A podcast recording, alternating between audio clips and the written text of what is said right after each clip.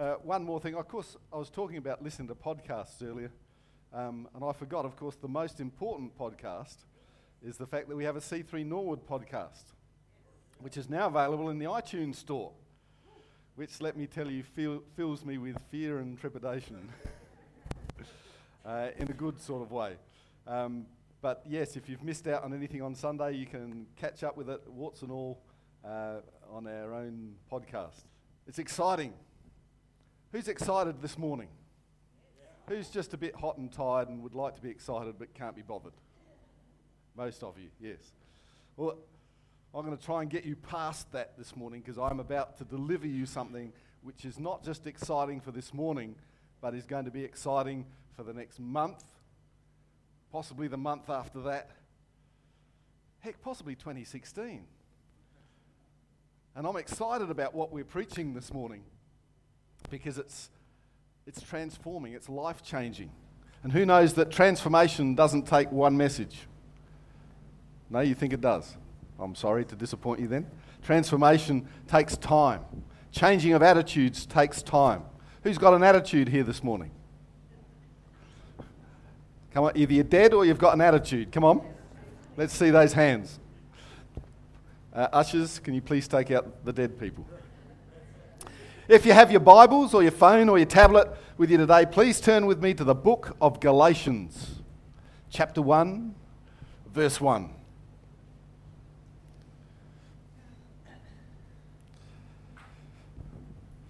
Are we there yet?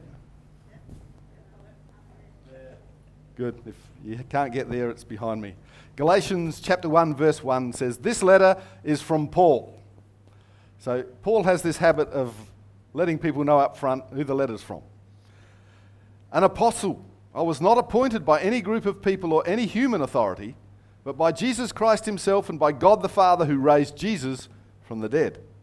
All the brothers and sisters here join me in sending this letter to the churches of Galatia. May God our Father and the Lord Jesus Christ give you grace and peace. Good start to a letter. Perhaps a little old fashioned for our taste today, but it's a good start. Now, we're going to spend quite a bit of time in this book of Galatians in the coming months. So I want you to have a bit of background from where Paul is coming from, not only so that we can see how this letter fits in with the other letters that Paul wrote, because this wasn't the only one. He was actually he wrote quite a few letters. But also, I want us to see the crucial differences between this letter and all the others. You see, what Paul brings to our attention in the letter to the Galatians is dangerous stuff. It's dynamite. Who knows what dynamite is? For those of you, you can take a nana nap if you know, because I'm about to tell you. Dynamite is actually nitroglycerine embedded in diatomaceous earth. If you're a fan of ACDC, you've got it wrong because they say that I'm TNT, I'm dynamite. They're not the same thing. TNT is trinitrotoluene, which was discovered sometime later than dynamite. Um, and isn't as powerful, by the way. I always thought TNT was a more powerful explosive, but dynamite is actually the, one of the most powerful explosives. And dynamite is really, really useful because you can blow things up with it. Um, all the boys said amen. but I, I had a friend once who was a mining engineer, and he said the problem with dynamite is that it sweats. And when it sweats, it gets on everything, and you have to use gloves when you're using dynamite. And he said, often what happens is you're down a mine and you drill a hole into the rock face and you feed the dynamite in and you're very careful not to touch anything because with your gloves. And because it gets really hot in the mine. And so what happens if you don't watch yourself, what you do is that. And the dynamite on the glove gets on your forehead. And instantly you develop a blinding headache which is almost crippling. He said a number of times he's almost fallen over on the spot because the blinding pain that hits you is incredible. Because you see, nitroglycerin is a vasodilator, which means it makes your veins or blood vessels expand. And in fact, if you've had heart problems, they often give you nitroglycerin pills. It's not to blow you up, it's actually to increase uh, the, the, diameter of your, of your, veins and arteries and things so that y- you don't get a blockage. And so what happens is you put this to your head, it's absorbed instantly through your skin, and all the, uh, all the blood vessels in your head suddenly expand. All this blood rushes to your head and goes thump against the bottom of your skull. Well, I don't know whether it does that bit, but it sounded good. And so, as you can see, dynamite has its uses, but it's got to be handled really carefully. Otherwise, it can do nasty things. And this information that I'm going to share with you, because this is, this is one of those secrets. You are privileged to be in on one of the biggest secrets. That anyway, so Paul addresses this in the book of Galatians in a way that he doesn't address it anywhere else in the New Testament. He addresses it strongly, aggressively, and persuasively. And we're going to do, uh, I'm not going to do it by myself. I've got a team behind me, and we're going to roll this thing through. And we're going to be changed when we come out the end of it. I pray that that's going to happen. I won't swear to you that it'll happen, but I pray that it will. In fact, let's all pray together right now. Lord, we thank you for your word. We thank you for the power that dwells within it. And Lord, we ask that it be revealed to us as we listen, as we open our ears to hear, that we don't just have our brains tickled, we don't just have our minds intrigued, but we have our hearts and our very way of living changed by the power of your word. In Jesus' name. And all the excited people said, and all the bored people said, Right. Got your names. Okay, but more about that later. Let's, let's look at the historical context. The Apostle Paul was a church planting missionary. After he planted a church, stayed there a few years, and left the region, he continued to supervise this new congregation through letters. Now, that is like today supervising through emails, SMSs, Twitter, Facebook, and anything. Because back then he was using cutting edge technology, writing by hand on pieces of parchment, probably not even paper at that stage, was the cutting edge. There were some places in the world where they would kill you if they knew you could read and write because it was dangerous information was dangerous. And if you, had, you could read and write and the rest, rest of the people couldn't, they would kill you because you were obviously uh, an agent of change, uh, a dangerous person, because they couldn't read what you had on those funny squiggles you put on that parchment. And people were afraid of writing. So it was just like going in somewhere um, with your mobile phone and having it stolen and you're getting bashed for it because it's dangerous. Actually, it's probably not correct, but never mind. Uh, and the letter of Galatians was probably written about AD 50, which is about 15 or 20 years after the death of Jesus Christ. So, very recent writings. So, if we look at it, initially it's very similar to a lot of the other letters that Paul wrote. If you've got your Bible, can you do quick bookmarks through this? We're going to race through a couple of scriptures. The start of the letter to the Philippians starts like this This is a letter from Paul and Timothy. So, here we go. Paul declares himself right at the beginning slaves of Jesus Christ, or Christ Jesus. I am writing to all of God's holy people in Philippi who belong to Christ Jesus, including the elders and deacons. Wonder why he singled them out. May God our Father and the Lord Jesus Christ give you grace and peace. The letter to the Colossians. This is a letter from Paul. Amazing. Chosen by the will of God to be an apostle of Christ Jesus and from our brother Timothy. We are writing to God's holy people in the city of Colossae, who are faithful brothers and sisters in Christ. May God our Father give you grace and peace. Anybody see a pattern here? 1 Corinthians chapter 1 verse 1. This letter is from Paul, chosen by the will of God to be an apostle of Christ Jesus and from our brother Sosthenes. Who's ever heard of Sosthenes? No? A secret. Perhaps we should investigate. Not today. I am writing to God's church in Corinth. To you have been called by God to be his own holy people. He made you holy by means of Christ Jesus, just as he did for all people everywhere who call on the name of our Lord Jesus Christ, their Lord and ours. May God our Father and the Lord Jesus Christ give you grace and peace. So here we can see that Paul set a pattern in place of greeting for these churches.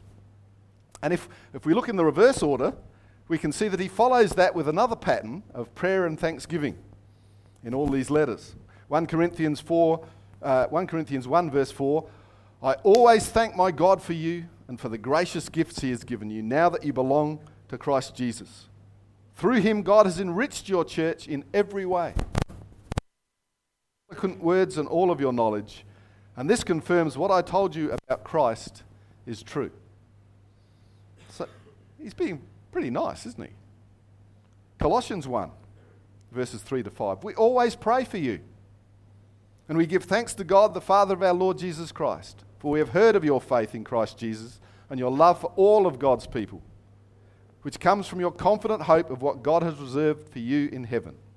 You have had this expectation ever since you first heard the truth of the good news. Seems fairly happy with the Colossians. Philippians 1, verse 3. Every time I think of you, I give thanks to my God. Whenever I pray, I make my requests for all of you with joy, for you have been my partners in spreading the good news about Christ from the time you first heard it until now. So he likes to, likes to start off with a bit of feel good. He likes to let churches know he's been keeping an eye on them. He's seen what they've been doing, and perhaps they haven't got it all right, but he loves them. He's praying for them. He's believing with them. He's proud of what they've done. He is really encouraging people to carry on the work that he's done until we get to Galatians. Galatians 1 6.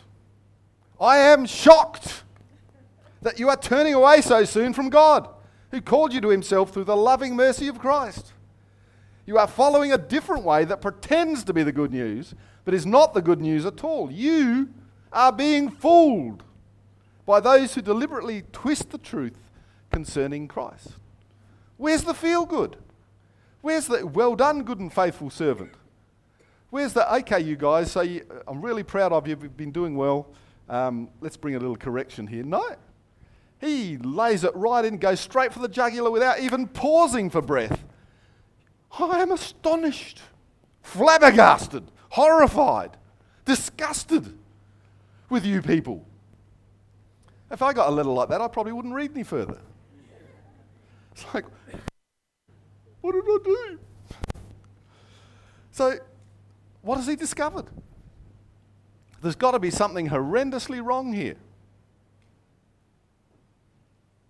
Just excuse me while I have a drink. Could be really bad. Could be horrible. No reading ahead. That would be cheating. Perhaps it's sexual sin. Poor. Juicy, eh? No reading ahead. Perhaps it's, well, let's not speculate, go too far. Let, let me just explain his outrage a little more before we delve into what it is, because I might not tell you today. Imagine that you won the lottery. Who would like that? This is a great, this is Oz Lotto. You're poor as anything. You, you, your paycheck is finished except for whatever it takes to buy a cross lotto ticket. I've got no idea. Um, but you've got that left. So you go down to the newsagent and you purchase one ticket in the $200 million cross lotto. You think, this would be worth winning. And lo and behold, guess what happens? You win. Would you be happy? You would be ecstatic. And guess what happens after that? A guy from the Lotteries Commission comes around, he gives you a check for $200 million dollars to put in your bank account. Woo! Wouldn't that be absolutely amazing? And guess what? Once it had cleared, you would probably begin spending it. But imagine what would happen if suddenly, a week later, or possibly two weeks later, another guy claiming to be from the Lotteries Commission turns up and he says, I'm terribly sorry. He said, We didn't tell you this, but there are a few conditions on what you can do with this money. And you think, oh. He says, We didn't tell you about the 50% tax. It's like, what? 50% tax. And once you've cooled down, you sort of you get the thing, you think, $200 million, $100 million. Ah. It's still pretty, Who would be still pretty excited with $100 million? You thought, sort of think, well, I wish they'd told me that first. It's really disappointing, but $100 million is, pretty good. So you accept that. And then they say, the other thing is, you've got to wear the right clothes. What you're wearing isn't what we expect of a lottery winner. And so we have this list of the right sort of clothes and the right brands, and you've got to wear them. Otherwise, you can't have the money. And you look, and there's some pretty decent brands in there, and you sort of think, well, sure, okay. And we'll provi- they'll provide the, uh, the consultant, the, dress, the uh, fashion consultant for you. You don't have to choose them, they've, they've got them for you. So you sort of think, eh, that's not so hard, I, I can do that. Then they come around and say, your diet's wrong, you've got to eat the right food. And you sort of think, really? And they say, yeah, look, it's, it's, a condition. I'm sorry we didn't mention this before, but it's a condition of winning the lottery that you've got to eat the right foods. Now, th- there's plenty there. I mean, it's not like you have to eat less of things, but you've, you've just got to eat the right food. And we've got a list here of what you can eat, and there's a list of what you can't eat. And so what do you do? You think, I can buy as much of it as I like. I mean, I'm rich after all. And just because I can't have oysters and stuff, who, who's fine with that? and so you accept the condition. And you think, well, okay, it's not, I've got $100 million. They're dressing me, and it's not normally what I'd wear, but it's okay. And they're, they're making me eat certain things, but that's fine. And then they say, oh, sorry, there's one more. You've got to be circumcised. Even if you're a woman. And you're thinking, hang on a second. hang on a second. That's a, just a bit. And they say, we've got somebody to do it. In fact, I think I've got their business card. Have we got the picture of their business card?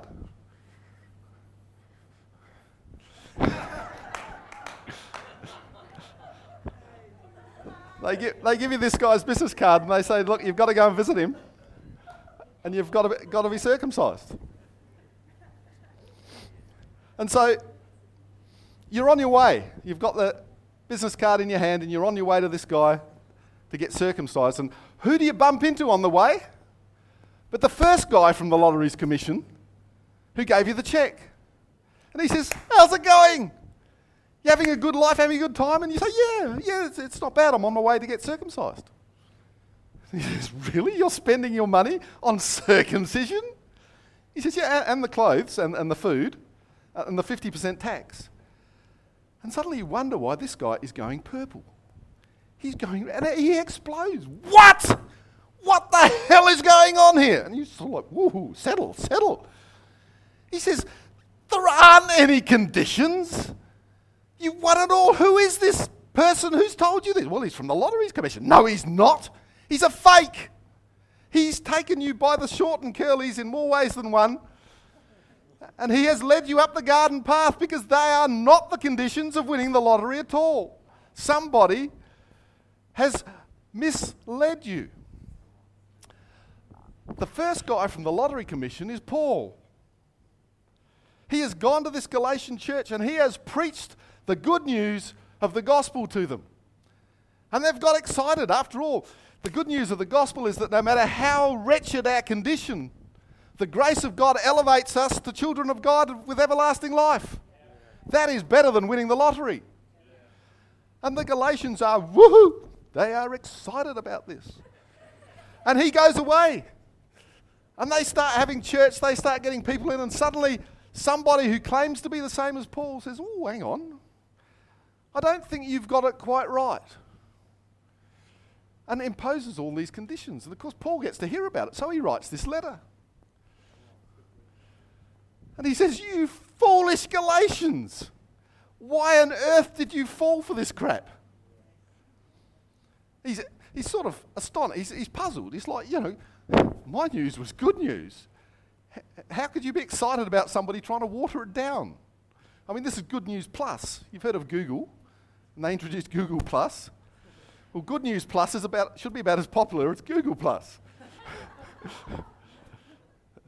I suppose there probably are some people. If you're using Google Plus, that's fine, and Google if you're listening. Um, I, didn't, I didn't mean anything by that. you never know who's listening to your podcasts. So, that in essence is what happens to the Galatians. Paul's preached the message of salvation by grace. And somebody else has come along and preached grace 2.3, which replaces grace 1.0 with grace plus conditions. And Paul is justifiably ticked. Now, you might be thinking that I've been a bit vague about what Paul's actually on about here. And you're quite correct. Because I want to cover that in detail next time. So I'm not going to go into a lot of detail, but I, I want to leave you with a, a particular thought this morning. That Paul's talking here about salvation. The message of grace is the message of salvation. And who is addressing with his concerns here? Is he addressing unbelievers? Is it new converts? Is it church fringe dwellers? Now, those people who don't know the secrets because they don't read their Bible, listen to their podcasts, and come to church. So they, they're not fully informed. Perhaps, perhaps it's them that he's talking to. No, he is addressing the church, professing Christians. See, we have a tendency to think of the gospel as the ABC of the Christian faith. And so we, we preach it to new converts and non believers because it helps them get an understanding of the, the magnitude of the, the mercy and grace that God has to give us the gift of salvation. And we think, well, people who don't know Christ need to hear that. Because if they don't know, because we think we can earn it. We think we can do stuff to show God that we're worthy of His grace and therefore we can be saved because we're not bad people after all.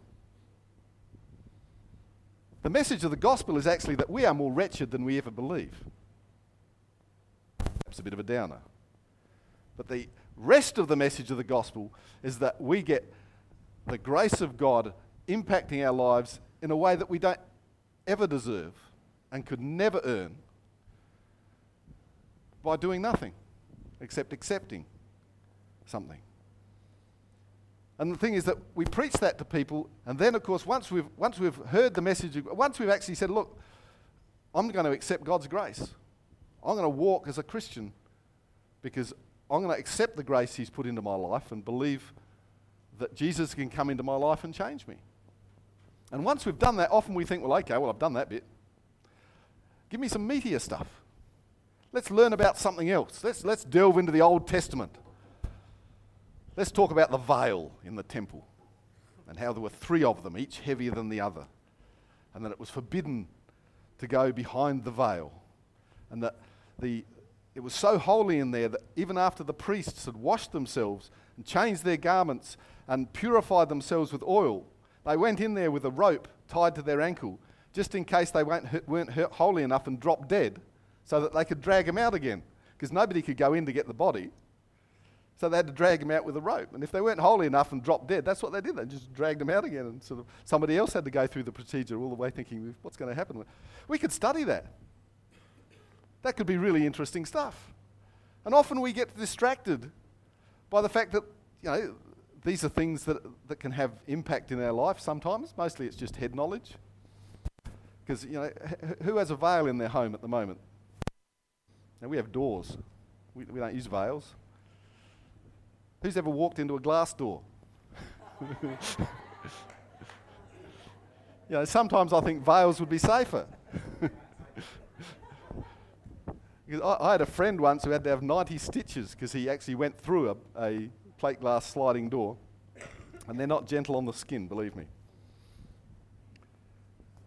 The message of the book of Galatians that I want to share over the coming weeks and months is that the gospel of Jesus Christ is the A to Z of Christian faith, not the ABC.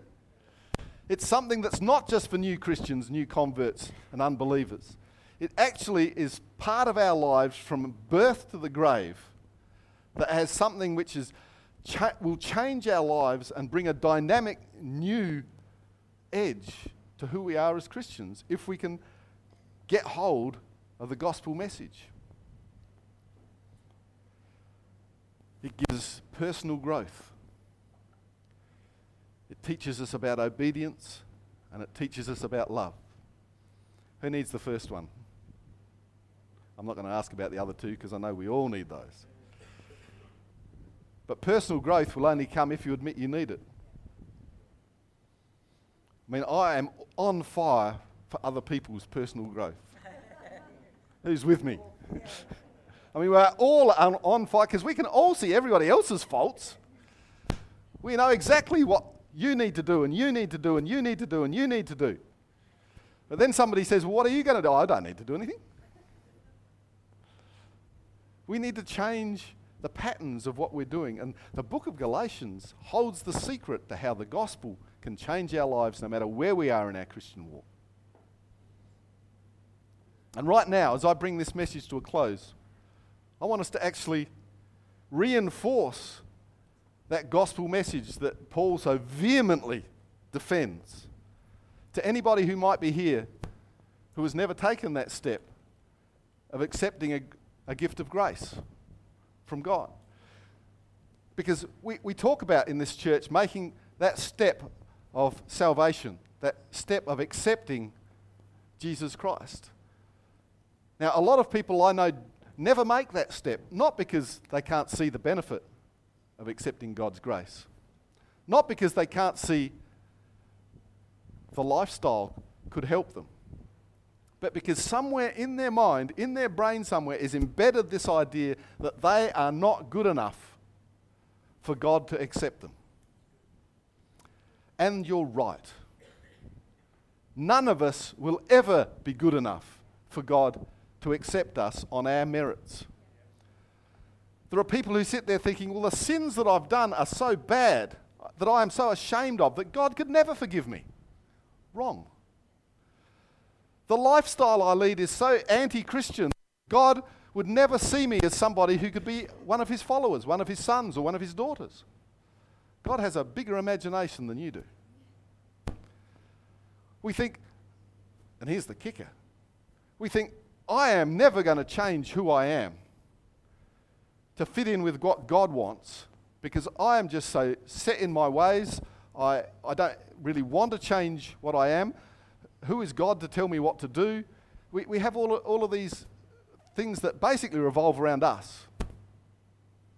Because really, when it comes down to it, we're all selfish people. Not as selfish as you guys, but.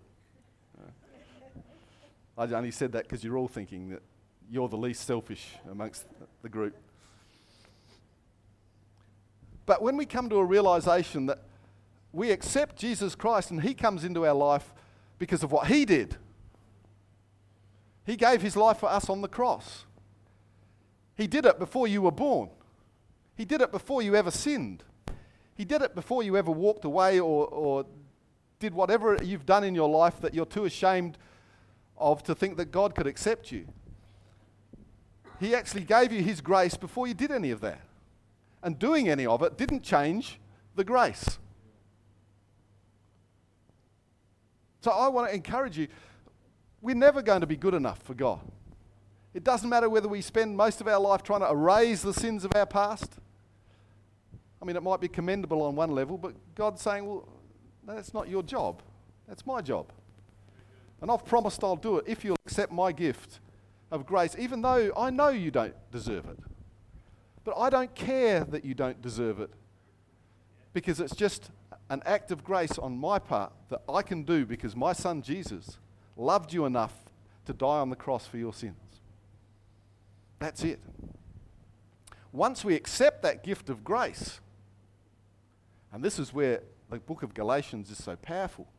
Once we accept that gift of grace, there are implications. If somebody gives you a gift, what do you, what's the first thing you do? You unwrap it and you open it. And the gift, if something useful, what do you do with it? You put it to use. And so that's what happens with the gift of salvation.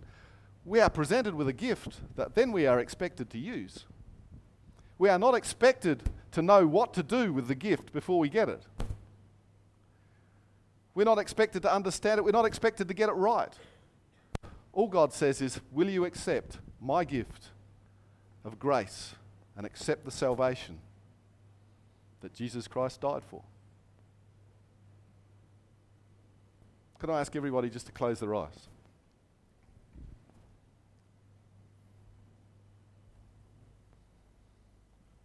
If you've never accepted that gift of grace, or if perhaps you've accepted it before and then rejected it again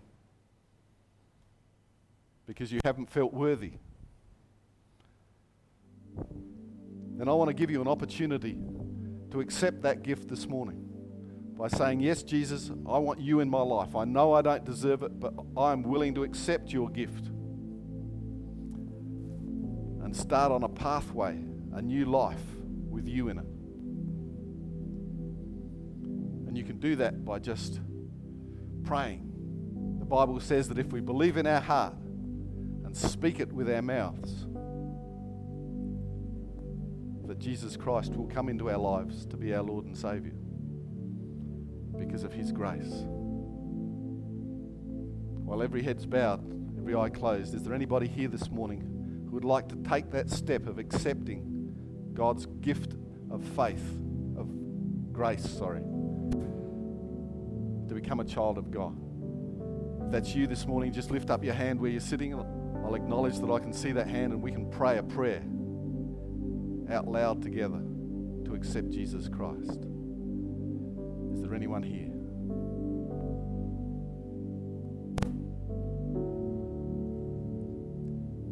Okay, open your eyes. Look at me, look at me. Salvation is a gift of grace. We don't deserve it, we can't earn it, we will never do enough to be worthy of it. When we receive the gift, we can then unwrap it.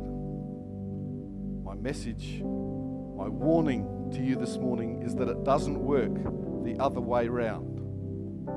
You can't try and unwrap the gift before you get it. Because who, would like, uh, there are some people I know who hate Christmas because they can't stand the uncertainty of not knowing what's in those pretty wrapped containers under the Christmas tree. And sometimes it's like that with salvation. People say, I don't want to do it because what's it going to be like? Well, I don't know. It's different for everybody. You can't unwrap your present before you get it. I'm sorry. And the importance of that, I'm going to cover next week. I'm struggling right now because I want to tell you. But I'm not going. To. Can I get you all to stand?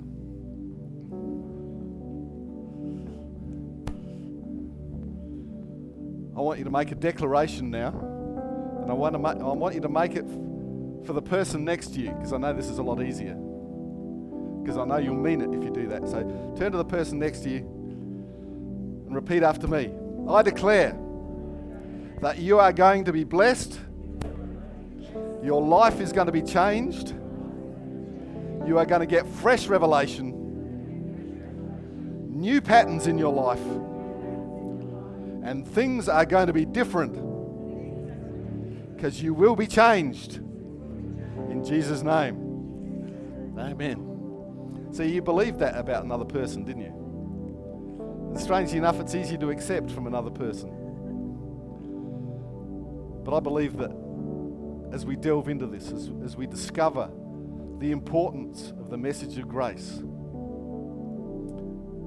we're going to find changes come into our life. It's going to be fabulous. You, you do need to do some homework, though. The good thing, I, and I know it's cheating, but you could read Galatians. Uh, just an insider tip there. Um, perhaps several times.